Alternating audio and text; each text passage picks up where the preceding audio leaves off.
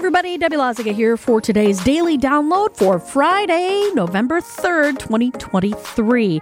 Here are some of the stories that we're keeping an eye on for you. The new Kohl's downtown has opened, so folks can go shopping through that whole area that's in the old Boston store area.